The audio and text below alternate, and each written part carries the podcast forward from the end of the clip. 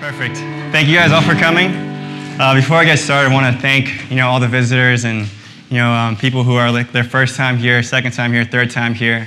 I know you guys sacrificed your time and your warmth to be with us, so thank you. Uh, welcome back, Kelly, too.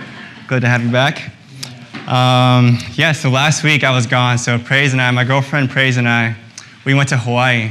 And then it was just like, no complaints over there. We're in 80 degree weather. It's super sunny, sun's out, um, a few thunderstorms. But I checked the weather and I was like, wow, it's gonna be 40 degrees here in San Francisco. And you know, I looked at her and I was like, well, at least I get to wear my green coat, so it's all good. um, normally, I don't get to dress like this. I'm a personal trainer outside of uh, outside of church, so I like to wear sweat um, sweatpants a lot and basketball shorts. But you know, it's a blessing to be able to bring the word in front of you guys today. Um, yeah, so Praise and I went to Hawaii last week, and we actually went there for a friend's wedding. Uh, so we, we started off in Oahu, and um, we stayed with her friends. So her friends were the Williams family. And they were so kind to us, giving praise all these like amazing directions of where to go and you know how to find the place. We're staying with the locals, you know, not on the beaches and everything. But you know, it was, a, it was an amazing opportunity to stay, you know, where the locals stay. Um, yeah, so then when we, when we got there, um, they're preparing a salad bar for us. And then we went to go to the Whole Foods, and then like we, find, we found the place, and then we're in the garage, and then all of a sudden, the door's half open, and we have our bags and everything, and then like these two little girls who are three years old and one year old, they just come out to us, and they're just, they're just like ready to like, give us leis. You know, so they like came over there, and it was even cuter because we had to like bend down to get them, you know? So we had to like pick them up from them. And then um, after that, we got like this amazing tour of the house. Emery, who's a three-year-old, she, um, she showed me her little playroom and everything. Um, then she showed me to my room as well. And then Praise got her own tour from AJ, who's one years old, and Brittany as well, who's a mom. And then in that time, Dustin was helping us with our bags, and Brittany was also um, preparing, our, preparing our dinner, preparing our salad for us. So just this amazing experience. And then uh, what happened was um, they had this amazing tradition. So at the table, we, we prayed together, which is normal for you know, any Christian family, you know, just to pray together before the meal, ask, uh, tell God their blessings and everything, thanking God. But they also did something amazing where Emery, who's three years old, she started looking at all of us and she was like, okay, what's your prayer? What's your prayer and your blessing? So everyone had to go on. They had to have like one blessing and one prayer request. And um, so everyone went around, we shared with each other, you know, where we're, where we're going in life, you know, what are our blessings, what we're excited about and also where we need prayer requests. I don't really know what they would need prayer requests for when they're three years old and one year old, but it was just so encouraging still. You know, it was so cute. And after that, um, you know, I was talking to Dustin after, and I was like, Dustin, that was like amazing. You know, I, I can't believe that tradition that you guys created for your kids. It's so inspiring. It shows me how to like raise a family. What he told me was that that was actually Emery's idea. So it was a three year old who decided to make that um, tradition, and that was just so beautiful. And after that, um, a few days later, I, I, was talking to Dustin. He was just like building me up, and I was asking him all these questions, like probably asked him like 50 questions about how to be a man, basically. And then, um, you know, what he said to me was uh, one of the most, like his most important piece of furniture in the house is the kitchen table. And he said that there's so much power behind that. And I started to realize that, you know, um, there's power and connection because there's strength in numbers. All right, there's power and connection because there's strength in numbers. So connection is a choice and a commitment. I don't know if you guys have had this before, but there's something called shave ice in Hawaii. and basically, it's like this crushed ice where you put ice cream at the bottom, and you just put whatever flavor you want. If it's pineapple, coconut, tiger's blood, you know, it, uh, it, tastes, it tastes like a gift from heaven and it's from Hawaii. And it's just beautiful. And you add whatever flavors you want. So you add toppings, you add, you know, some coconut flakes. You can add pineapple, you can add red bean, and it's just amazing. You know, and I told Praise, I was like, Praise, we gotta go. You know, like the whole entire trip, I was like, Praise, can we get some shave ice? Can we please get shave ice? You know, I was begging her every single day. And finally, she had her first time. She had her first experience. It was in North Shore sorry, Matsumoto's, but we didn't go to Matsumoto's. We went to a place called Aoki's. And it was just so amazing. And, you know, it was beautiful. It was all these different flavors, all these different colors. We got three colors each, so I got my own, she got her own. And, you know, we were taking these pictures. We took boomerangs. we went on the portrait mode on our iPhones, you know, and then it started to melt. And then we're like, let's, let's eat this now. And, um, you know, finally, when we started having it, I was like, this is, this is so good, you know, enjoying every second. And then I, I, just looked at her and I was like, when I finished, I was like, hey, it's good, right? You know, my eyes all huge. And she was like, yeah, this is really good. I love this. And I was like, wow, that was, that, that was amazing, you know? Like, hopefully we can go again later. You know, um, but then flash forward to Sunday. So on Saturday, we're like, hey, uh, do you want to take a Sabbath day? And do you want to just like, we're just going to fast and we're just going to pray for our friends. Is that cool? And then uh, that's Christian for you know, do you want to take a day of rest where you're not thinking about work and you're not going to eat anything and you're just going to pray to God? So we just worshiped and we were just like driving around Hawaii, like all of Hawaii basically, and then um, all of Maui.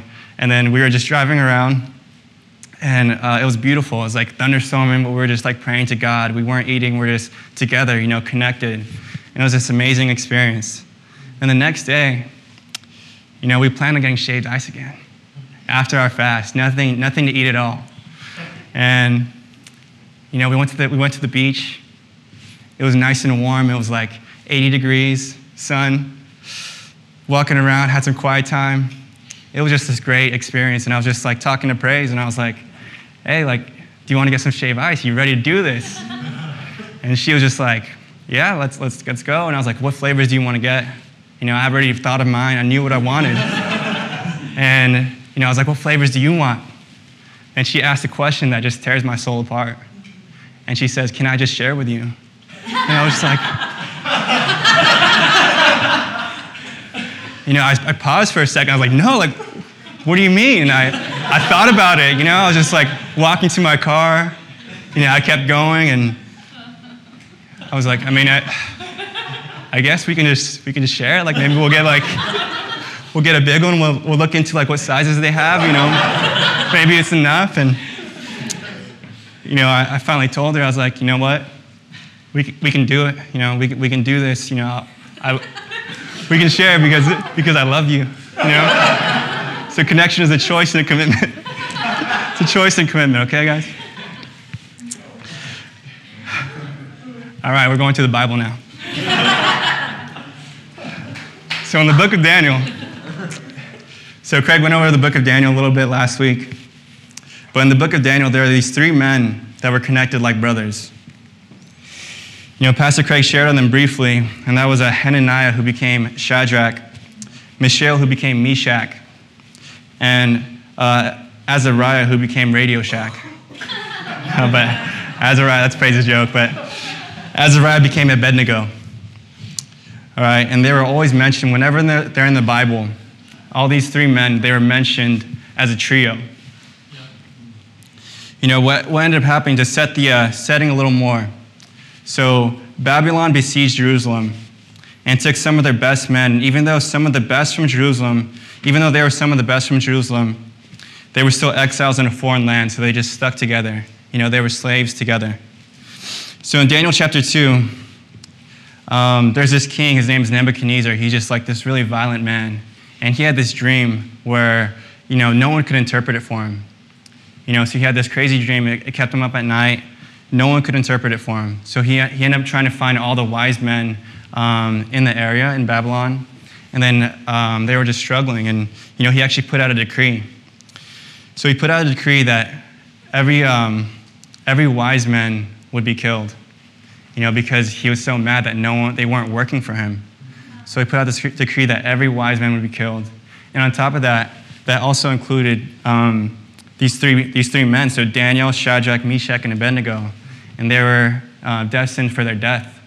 You know, he put out this decree. And then uh, what, up, ends up happening in that chapter is Daniel interprets a dream, and the chapter ends like this in the message version. It says, Then the king promoted Daniel to a high position in the kingdom, lavished him with gifts and made him governor over the entire province of Babylon, and the chief in charge of all the Babylonian wise men. At Daniel's request, the king appointed Shadrach, Meshach, and Abednego to administrative posts throughout Babylon, while Daniel governed from the royal headquarters. So in Daniel 3 is where the drama starts. So Nebuchadnezzar, he created this statue of gold that was just ginormous. It was huge. And then he just commanded that everyone would just bow down and worship it. So he played like all this music, and then everyone would have to bow down and worship him and the statue. But Shadrach, Meshach, and Abednego decided not to bow down and worship because their faith in God. And then some people who were the astrologers, they told on them. So in Daniel 3 8, the verse reads, But some of the astrologers went to the king and informed on the Jews. They said to King Nebuchadnezzar, Long live the king. You issued a decree requiring all the people to bow down and worship the gold statue when they hear the sound of the horn, flute, zither, lyre, harp, pipes, and other musical instruments. That decree also states that those who refuse to obey must be thrown into a blazing furnace. But there are some Jews, Shadrach, Meshach, and Abednego, whom you have put in charge in the province of Babylon. They pay no attention to you, your majesty. They refuse to serve your gods and do not worship the gold statue you have set up. So when I read that, I started to realize, you know, it's, a, it's such an honest truth that not everyone in your life is going to want you to, to succeed. So there's people who don't want you to have power, don't want you to own over anything. They, they don't want you to do better than them. So that's why I think it's important that your best friends need to be the ones that want the best for you. So there's a few people in my life who I know will stand with me no matter what. They'll stand up with me no matter what. And uh, Pastor Craig is one of them. You know, Pastor Craig, he's just one of the most encouraging people I've ever met. You know, he, he'll lift me up with anything I try and pursue. You know, and uh, he just offers so much fellowship. We, we used to box together a little bit. You know, we'd go through these workouts, and it was like really great. And then my forearms would be sore for like a week. Um, you know, and he's just so full of wisdom as well. You know, Pastor Craig is one of the most wise people you'll ever meet, and that comes from God and his relationship with God. Also, my good friend Andy right here. Man, Andy, he's, uh, he's one of the most caring people I, I've ever met. You know, he always makes sure that everyone's taken care of. He'll talk to people who are new to church, or um, he'll talk to people who, you know, feel like they're lost, you know, and he just cares so much about them, cares so much about his friends. It's, it's beautiful, it's amazing. And he's really fun too. You know, we'll mess around. We'll just yell at each other for a minute on the phone before we actually start talking. Um, and he's just incredibly supportive too, just really pushing me with anything I try to pursue. You know, there's also, uh, I want to give a shout out to another person in my life, uh, Lee Kabuhat. So, man, this guy, this guy became an older brother figure for me. And he truly, truly changed my life. Um, if you don't know Lee, then you probably have never been to Blue Bottle. Or maybe you don't live in San Francisco.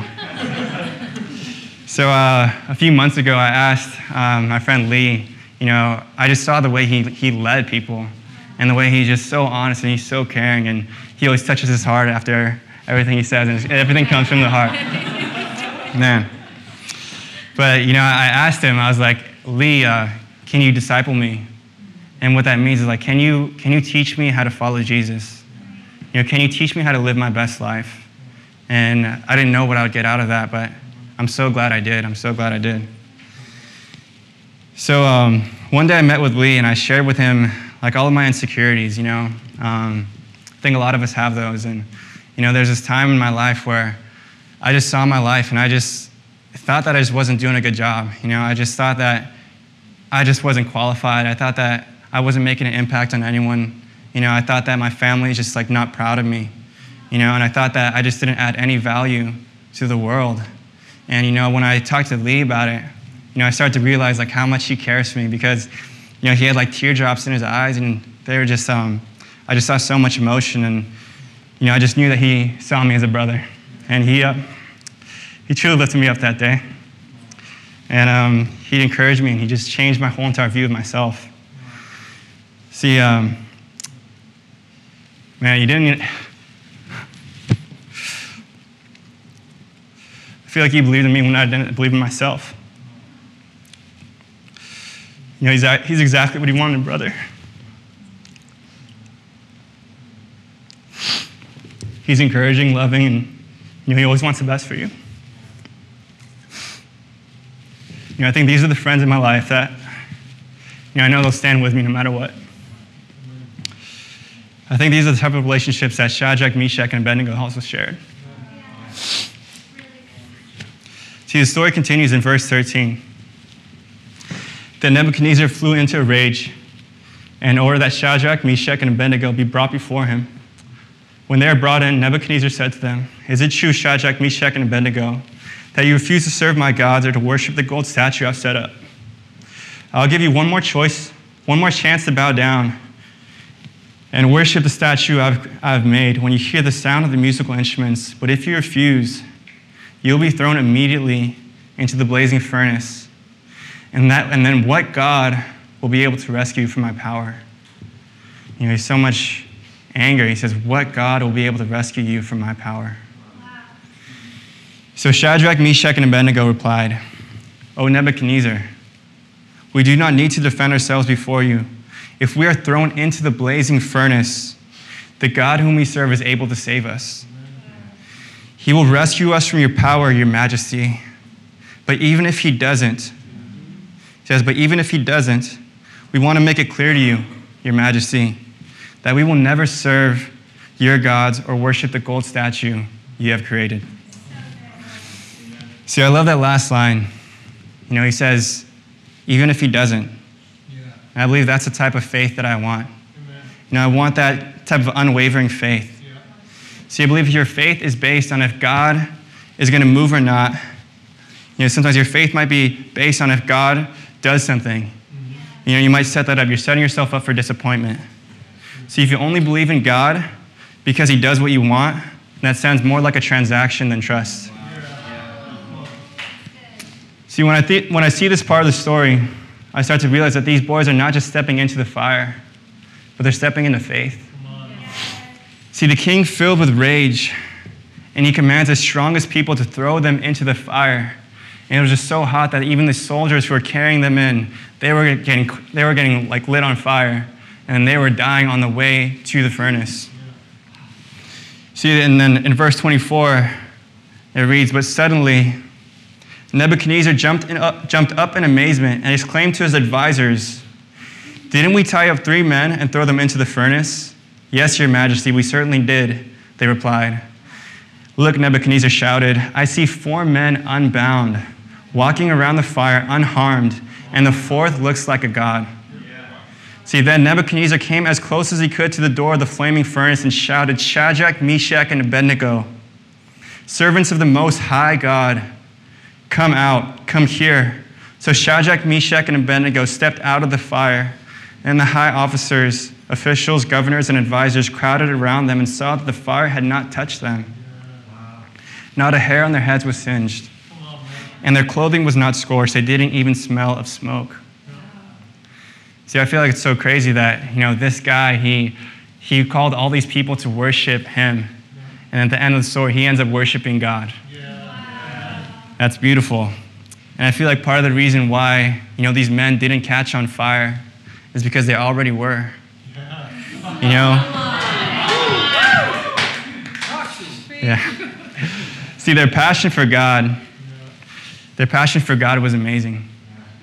You know, they knew that, you know, no matter what, even if you don't save us, God, we still believe in you. Father, we know what you're going to do. We know what you're going to do. If no one's going to stand up for you, God, we will. If no one's going to stand up for their faith, God, we will. We'll stand up for you. We love you. So I think there's a, I think it's such an amazing story. You know, I think uh, so often we, we can see this and we look at like that even if he doesn't faith, you know, we think about all those amazing things that God does, you know, and th- talking about faith too. But I think there's something else that's just so amazing that I don't know if we've really looked at before. And it's kind of crazy because we have to actually read between the lines to see this story. So, um, so Shadrach, Meshach, and Abednego, they're amazing wise men. They're Hebrews. They were taken from their land. But I think the most amazing part is that they were not the only slaves there. They were not the only Hebrews who were exiled to a foreign land. Right? So I just imagine at this time, you know, just imagine what these people were going through. So, all these other slaves.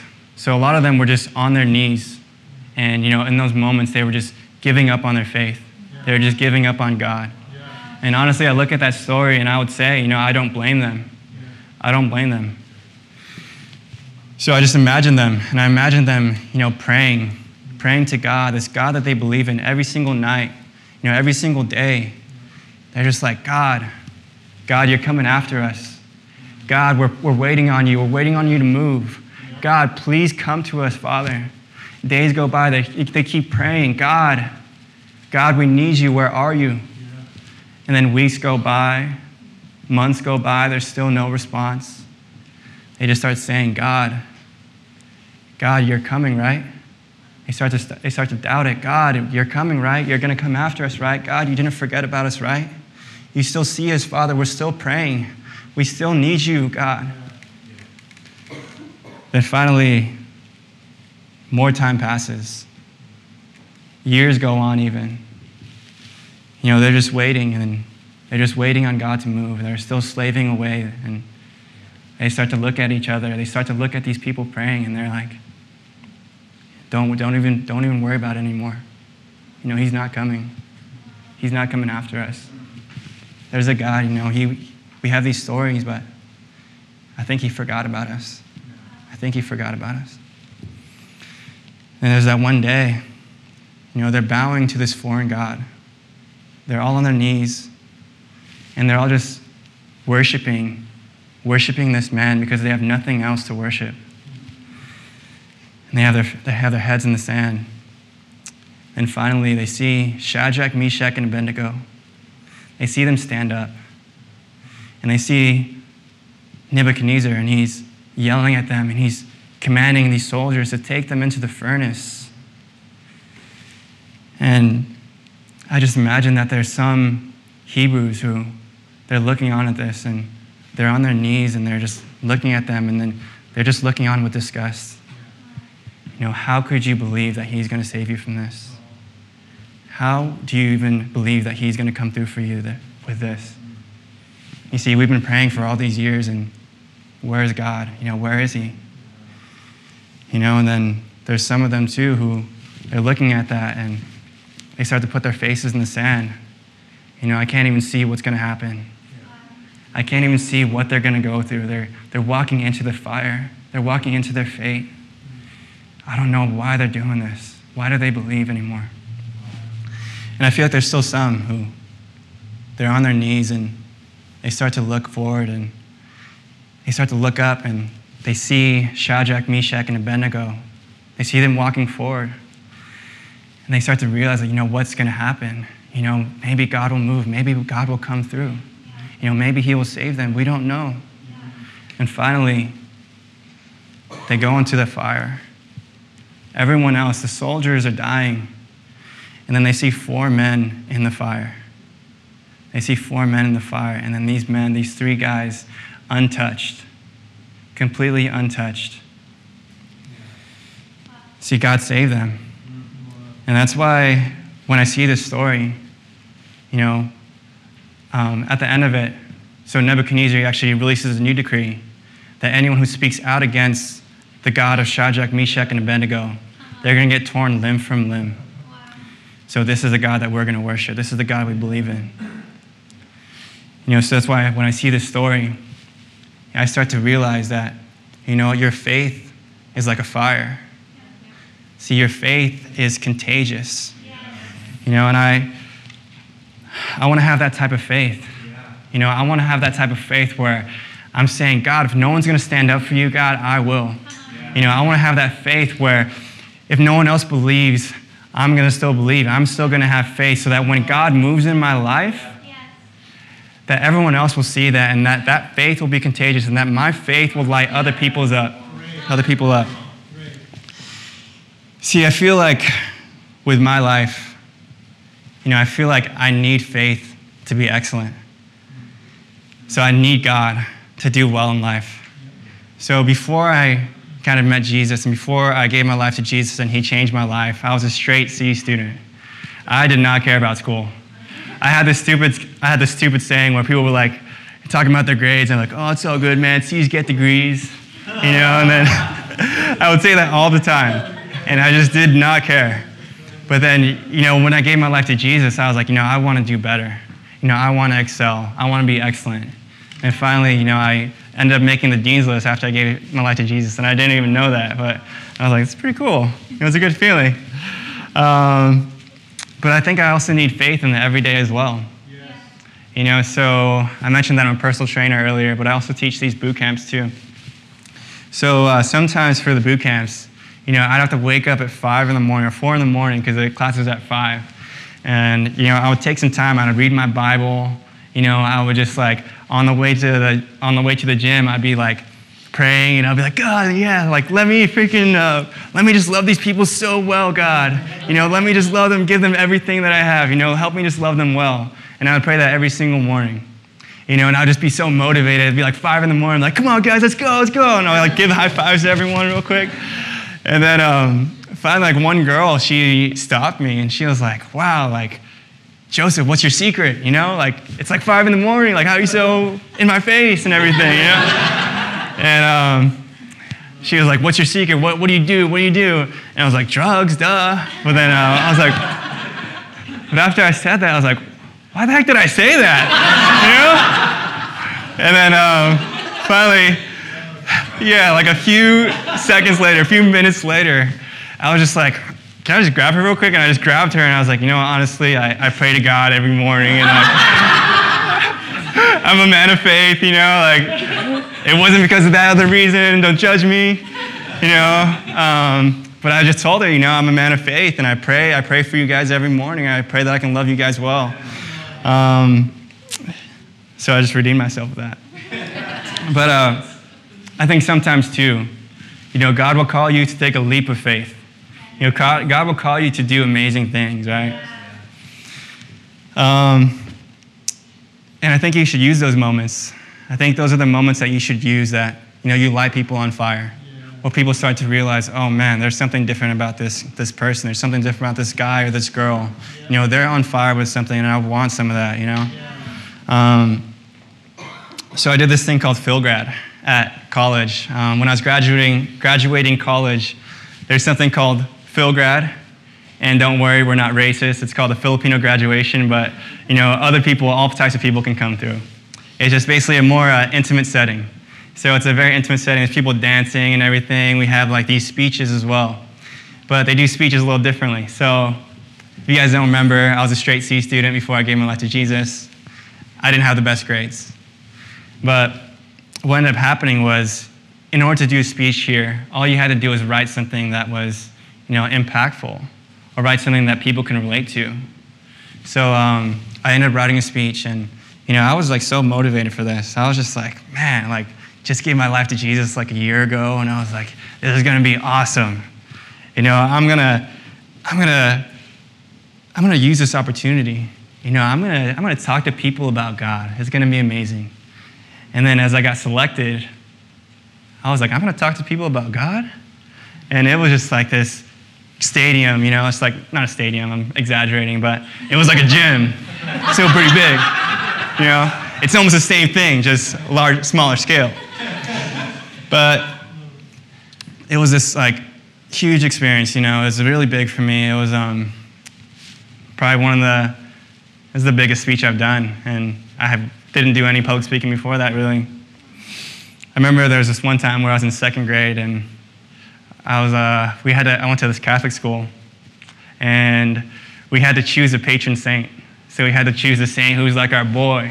He's like our avatar. That's who we're supposed to be like. And we all had to say who it was and what they do. Then I was the only kid who I was standing up there, and I had to make someone else read it for me. I was just so nervous. I was like this er- nervous little kid, and I, I couldn't read it for myself, you know? I just get public speaking like crazy. Um, but then there's this opportunity where, you know, I got to share this, I got to share a speech about, you know, resilience, you know, in front of all these like college kids who are just graduating, just moving on to the next step of life. And I got to talk to them about resilience, you know, I got to talk to them about living their best life, being the best that they can be in whatever they choose to do.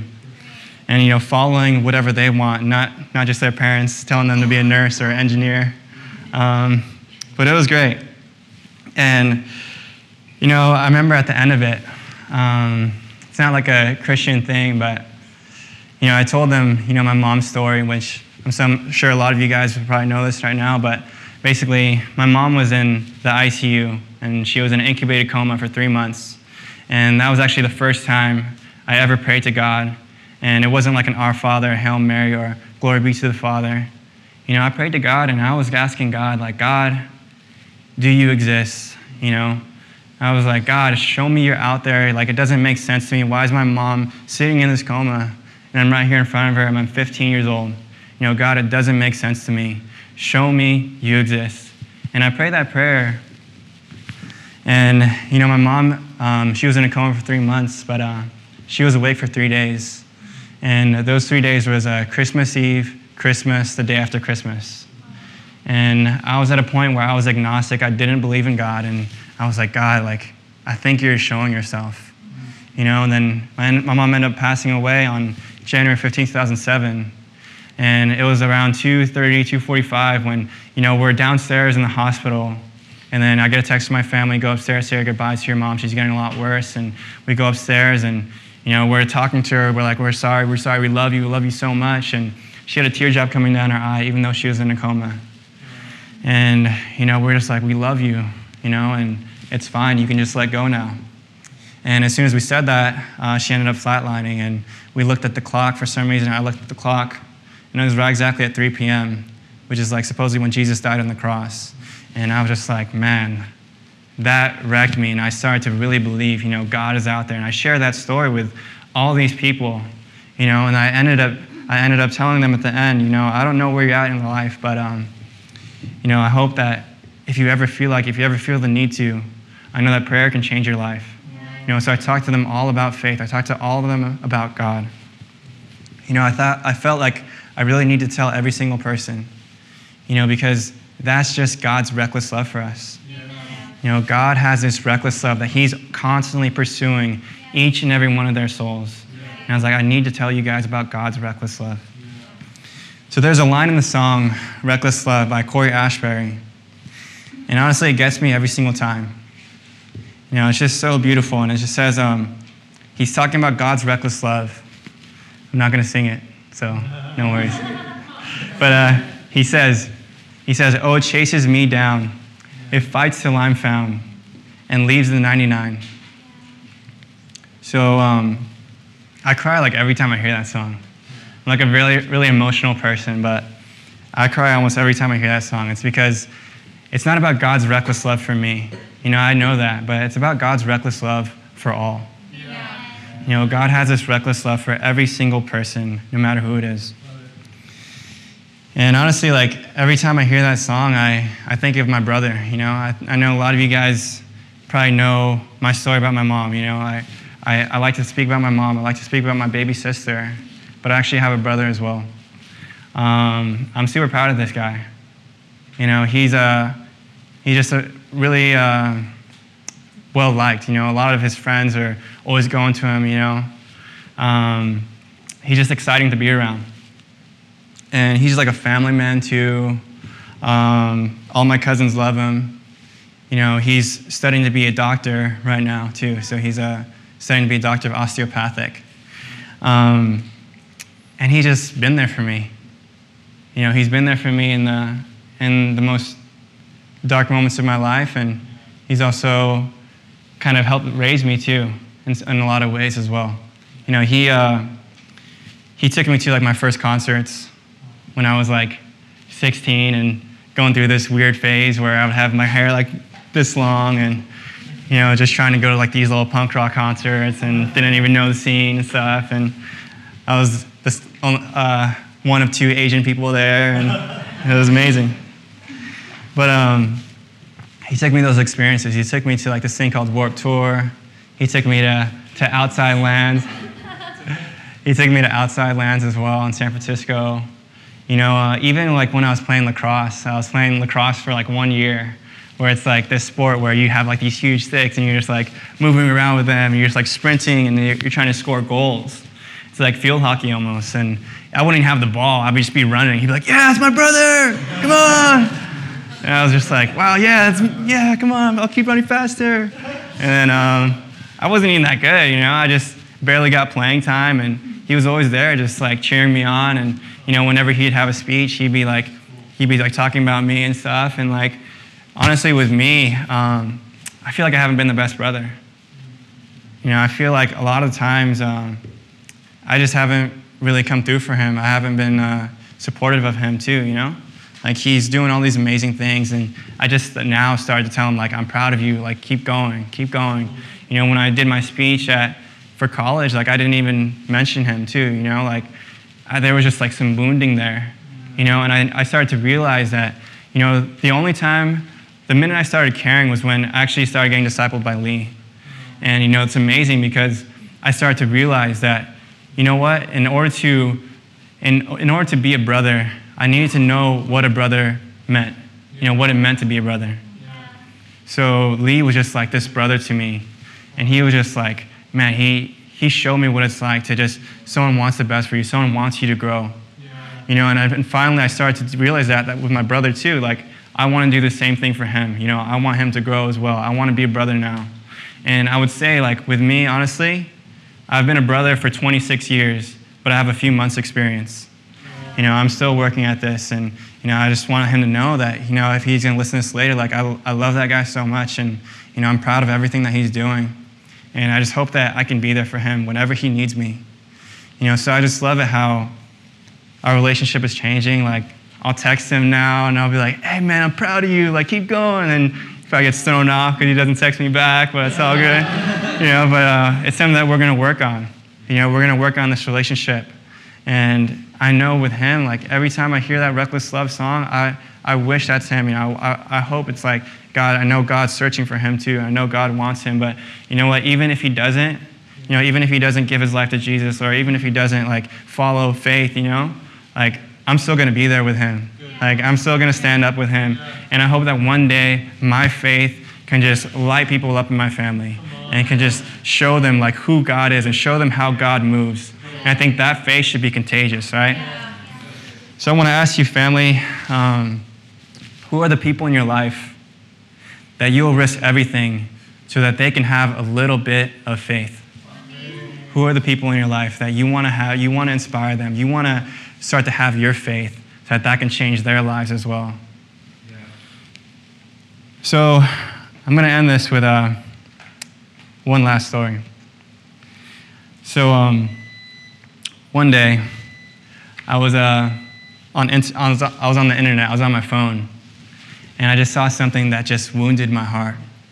It just wounded me. I saw this image, and it was this picture, and it had some writing on it. It was actually Willy Wonka's face. And he just gave this face where it was just like this intrigued look where it was just like, oh, like, you know, it's like one of those memes that's pretty famous. And it says, um, it says, oh, you like Jeremiah 29 11. And it says after, so I'll read Jeremiah 29 11 for you. Um, one second, let me find that.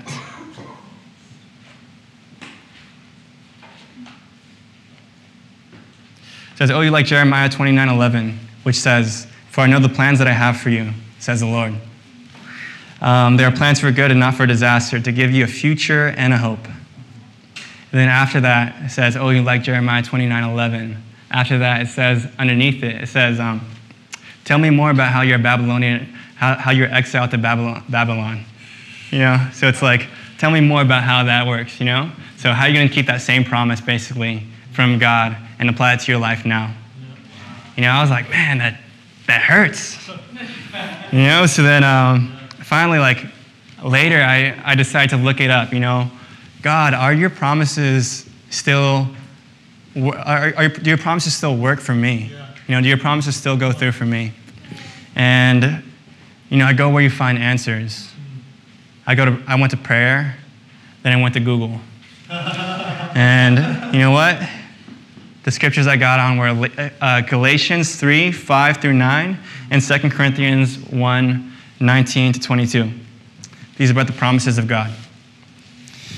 So it says in Galatians 3, it says, I ask you again, does God give you the Holy Spirit and work miracles among you because you obey the law? Of course not. It is because you believe the message you heard about Christ.